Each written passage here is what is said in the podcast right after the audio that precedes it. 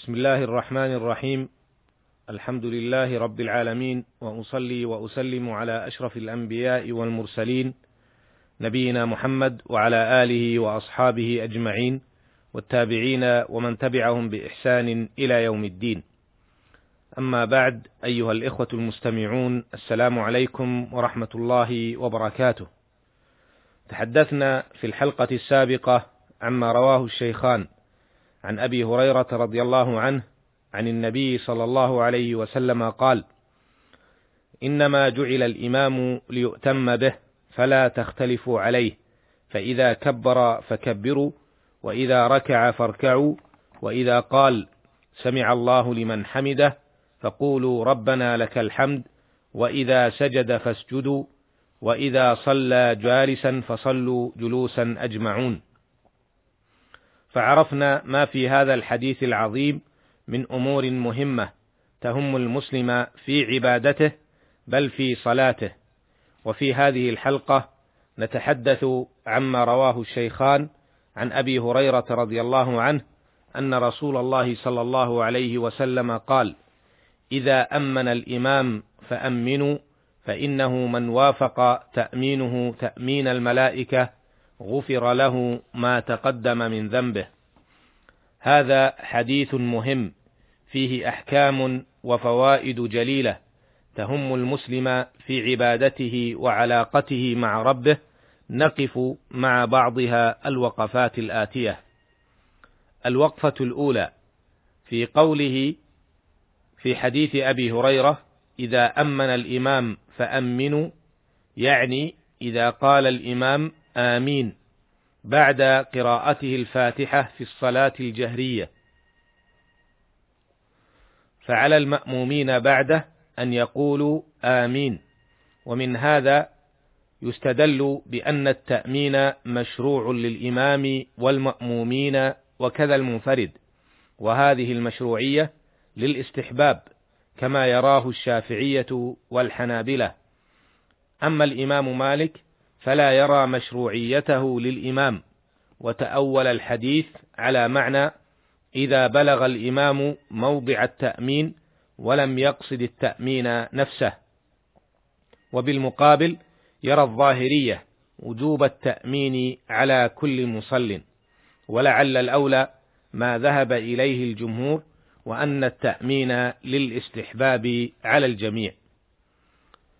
الوقفة الثانية مما يؤخذ من الحديث فضيلة التأمين وهو طلب الإجابة بعد هذا الدعاء العظيم الذي يدعو به كل مصل في صلاته وهو قوله جل وعلا في الفاتحة اهدنا الصراط المستقيم صراط الذين أنعمت عليهم غير المغضوب عليهم ولا الضالين فيؤمن المصلي على هذا الدعاء طالبا الإجابة من المولى الكريم. وهذا الطلب وإن كان يسيرا إلا أنه يسبب غفران الذنوب وتكفير السيئات وتجاوز الخطايا. والمقصود عند المحققين من أهل العلم أن الذنوب التي يكفرها هذا الفعل وأمثاله الذنوب الذنوب الصغائر. أما الكبائر فلا تكفر إلا بالتوبة. وهذا بلا شك منحة جليلة وغنيمة سهلة وفرصة ثمينة أن يفعل المرء فعلا يسيرا في نظره وهو عند الله كبير. ولعل ذلك يكون دافعا للمتنافسين في الخير والصلاح بأن يتنافسوا وأن يشمروا عن ساعد الجد وأن يلجوا أبواب الخير المشرعة. تصور أخي المستمع أن قولك آمين. خالصة من قلبك تكفر ذنوبك. ومن من الناس من ليس له ذنوب. وهذا في دين الله وشرع وشرعه كثير.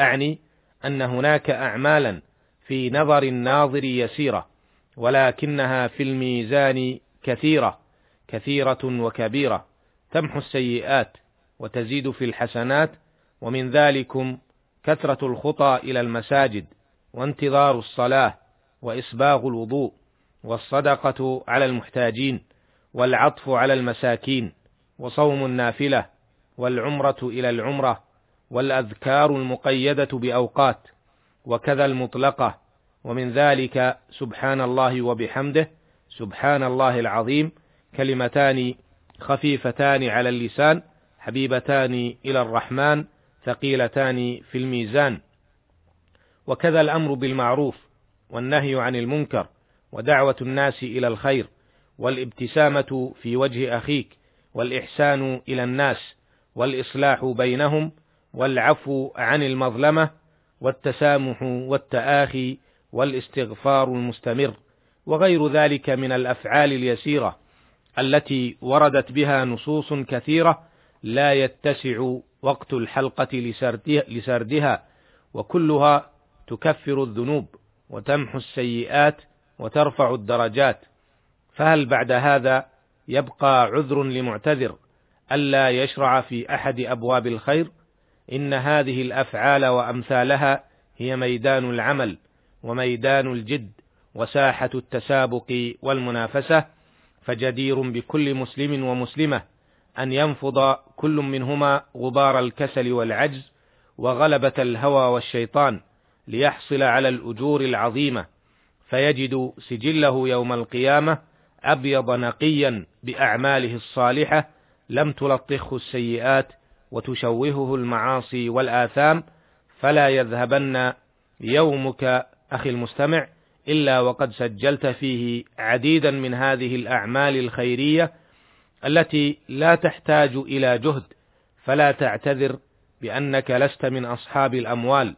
أو الجاه أو المنصب أو غير ذلك فالميادين مشرعة والأبواب مفتوحة لما تستطيعه وزين هذه الأعمال كلها بالنية الصالحة وحضور القلب وتعلقه بالله سبحانه وتعالى فالله جل وعلا لا يقبل من العمل إلا ما كان خالصا له جل وعلا صوابا على منهج رسوله صلى الله عليه وسلم.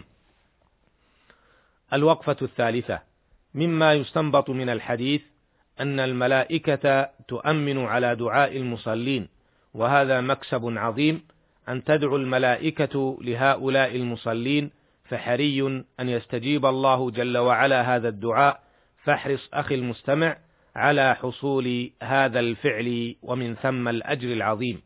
وهذا يدل على عظم الدعاء وأهميته وأن المسلم ينبغي أن يكون موصولا بالله سبحانه وتعالى ليلا ونهارا سرا وجهارا ولا يمكن لأي مخلوق أن يستغني عن مولاه سبحانه وتعالى لحظة من اللحظات. فلنحرص على الدعاء المستمر والصلة القوية. يجب الله سبحانه وتعالى دعواتنا وقال ربكم ادعوني أستجب لكم.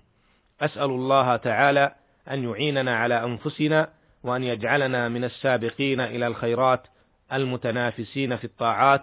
إنه سميع مجيب وهو المستعان. وإلى اللقاء في الحلقة القادمة إن شاء الله.